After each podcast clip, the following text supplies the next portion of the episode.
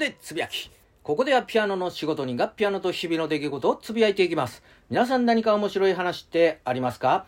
今回はですね、やっぱりあれの話をしないといけないかなと思いまして、あれの、話をしたいと思うわけなんですけども、我らが阪神タイガース、18年ぶりですね、セリーグ優勝しました。阪神タイガース、おめでとうございます。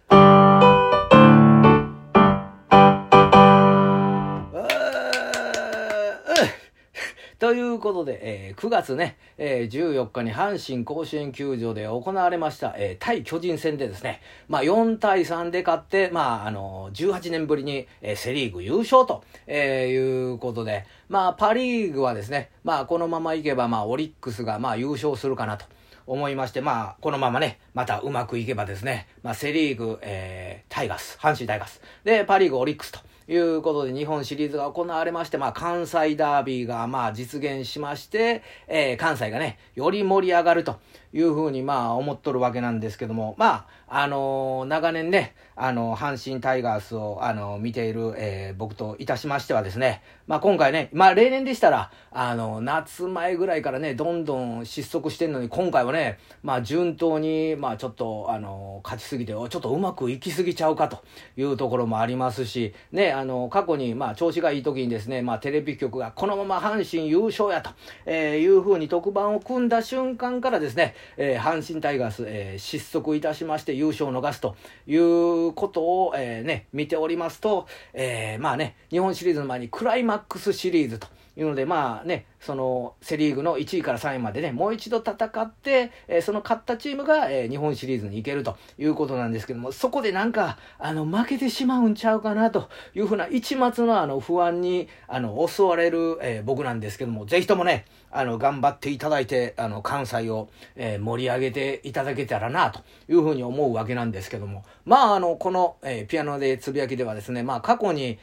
去でも、ずっとね、阪神甲子園球場行ったというお話を、しておるわけなんですけども、今シーズンに限りましてはですね、ちょっと予定が合わないということもありまして、実質ですね、予定立てたんが、3回で、その1回はですね、雨で中止。で、その1回はね、阪神タイガースウォーメンということで、女子野球ということで、実質、プロ野球見に行ったん1回と。いうことで、その1回もね、タイガース負けておりますので、今シーズンは甲子園球場でちょっと六甲おろし歌ってないなというふうに思っとるわけなんですけども、それとですね、8月のところでは、ね、バスケットボールのワールドカップがありましたんで、僕ちょっとね、そっちの方に目を奪われてたというのもあったわけなんですけども、気づけばマジック1というところになって、今回優勝したと、いうことで。で、阪神タイガースがですね、優勝いたしますと、道頓堀のところにね、やっぱり人が集まるということで、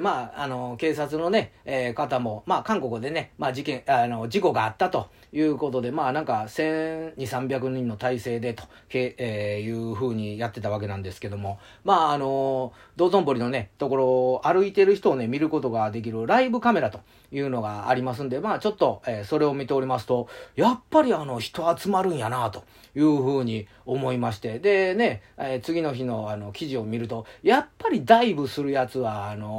おるんやなというふうに思ったわけなんですけども、ね、ちょっと話はずれますけど、僕のね知ってる高校生、この時期に文化祭がねありまして、その次の日にですね、学校コロナにかかった人が多くてですね、ちょっと休校に、